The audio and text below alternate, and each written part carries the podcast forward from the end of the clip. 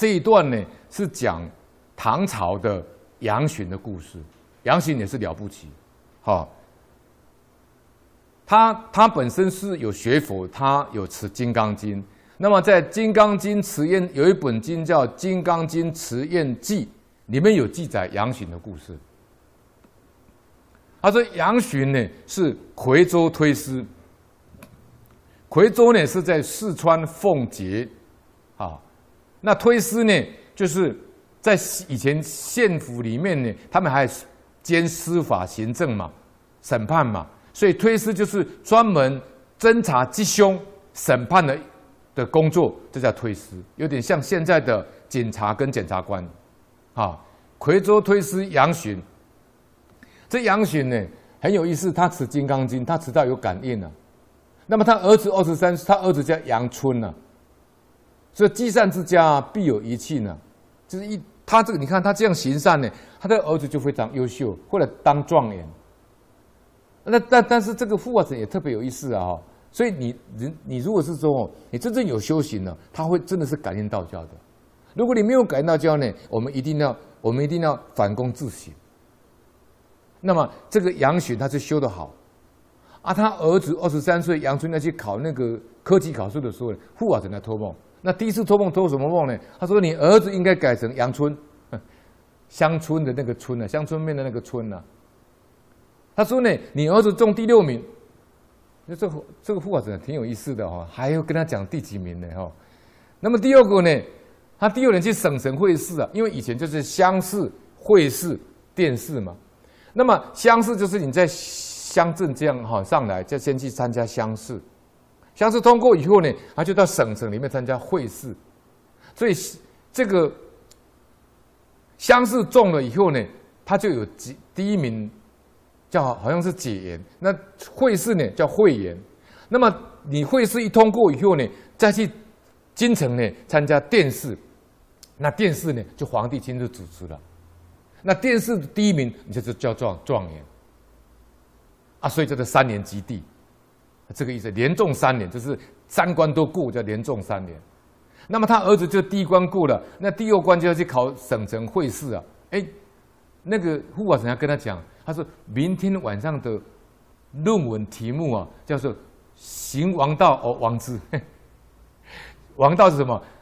以前皇帝啊，用仁术治理天下。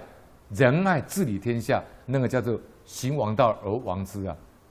他说，但是呢，他考96名。那么第3个殿试呢，就中状元了、啊。状元的时候呢，但是他刚开始不是状元，他中第3甲。他是这个护法神给他帮忙。他因为他写的那个论文呢、啊，主考官不喜欢，因为他会有改坤式的主考官嘛。他说孺子策呢。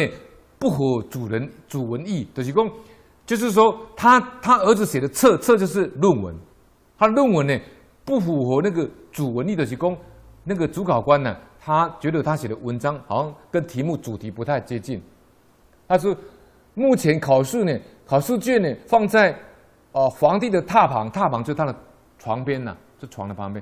吴改之呢以第1名矣，这护法神。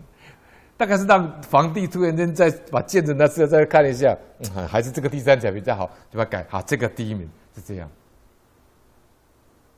啊，这个杨巡呢，他的儿子杨春呢，在考试的过程有这么一个感应道家的一个奇迹啊哈。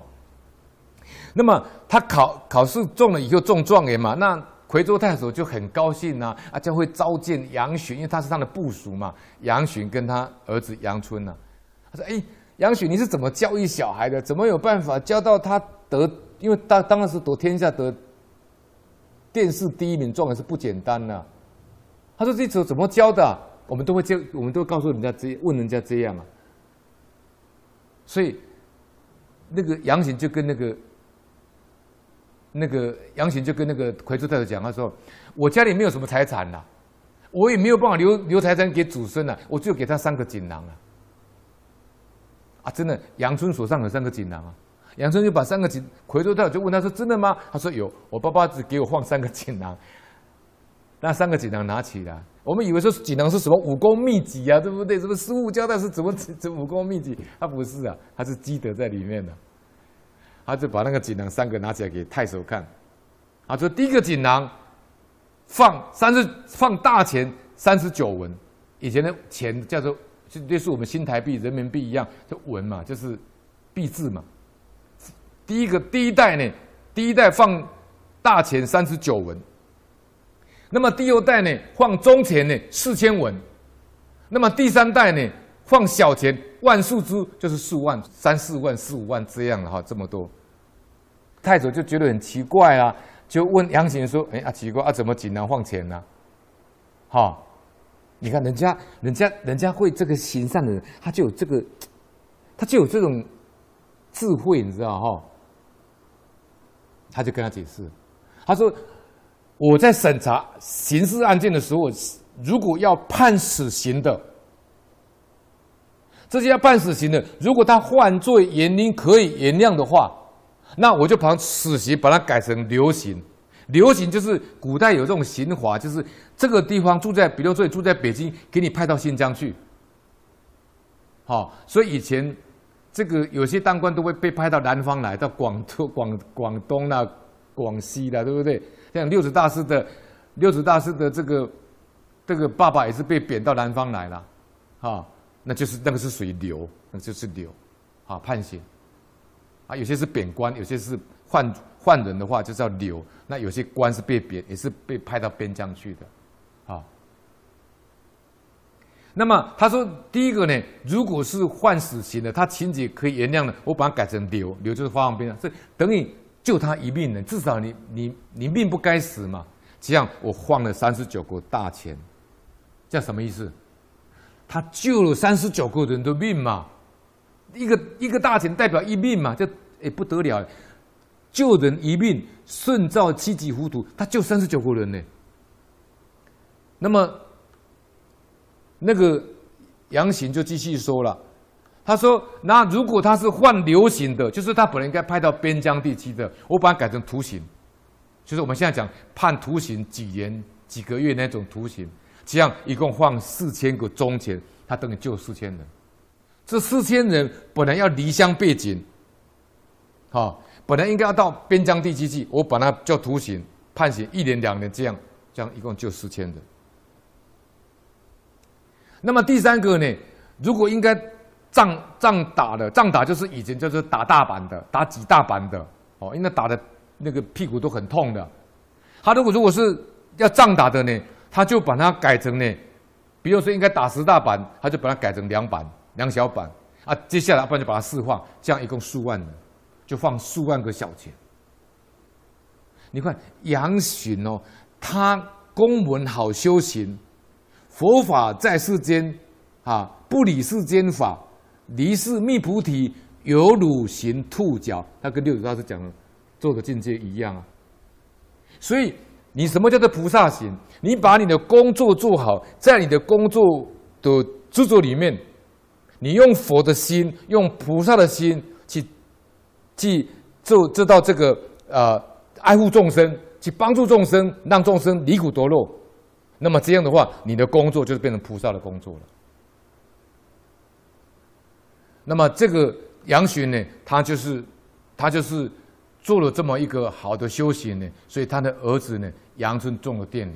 那人家就问这个杨巡呐、啊，他说：“哎呀，那你这样的话，你做了这么好的德行呢，那么来庇荫祖孙呢？”哎，杨巡就讲一句话了，他说：“一命之事呢，果存心以利物啊，必有所寄，况行之不见也？以因自得电连，是为尔孙做马牛者何如？”这个不是说哦，我们不要看到最后那句话，我们说他是做啊祖孙的马牛马，不是。我们前面有读过说，你怎么为祖孙培福，而不是求福？你要为祖孙呢，为祖孙来积德，那就为祖孙培福跟造福。他这就是为祖孙造福。你看他说：“我存心以利物啊，我帮助别人啊，那么我一定要做到尽善尽美啊。”而且我会做到没有不疲不厌呢、啊，那就是菩萨行之不尽，就是菩萨不疲不厌呢、啊。那么以上这个羊行的事迹呢，在《金刚正果》这本书里面也有提到羊行的故事，所以我们从羊行啊，我们就会去想到司马温公讲的话。他说：“你积金子以遗子孙，就是你用钱留给子孙财产。积金子以遗子，遗就是啊遗传的遗哈。积金子以遗子孙，或者说你积书本呢以遗子孙，你留书本给子孙。那你给子孙金钱，子孙不一定给你守得住。”他也许会给你花掉，也给你败掉，恐怕你往生以后，他钱都全部都用完了。那你说你把这些藏书啊、好的书全部留给祖孙，说：“哎呀，祖孙你要好好读书嘞。”哎，他不喜欢读书。他说：“不如积阴德，以冥冥之中为长久之计。”他说：“你要为祖孙想长久点，那不如你积阴德。”羊行就是这个，做到司马温公的讲的这个开始。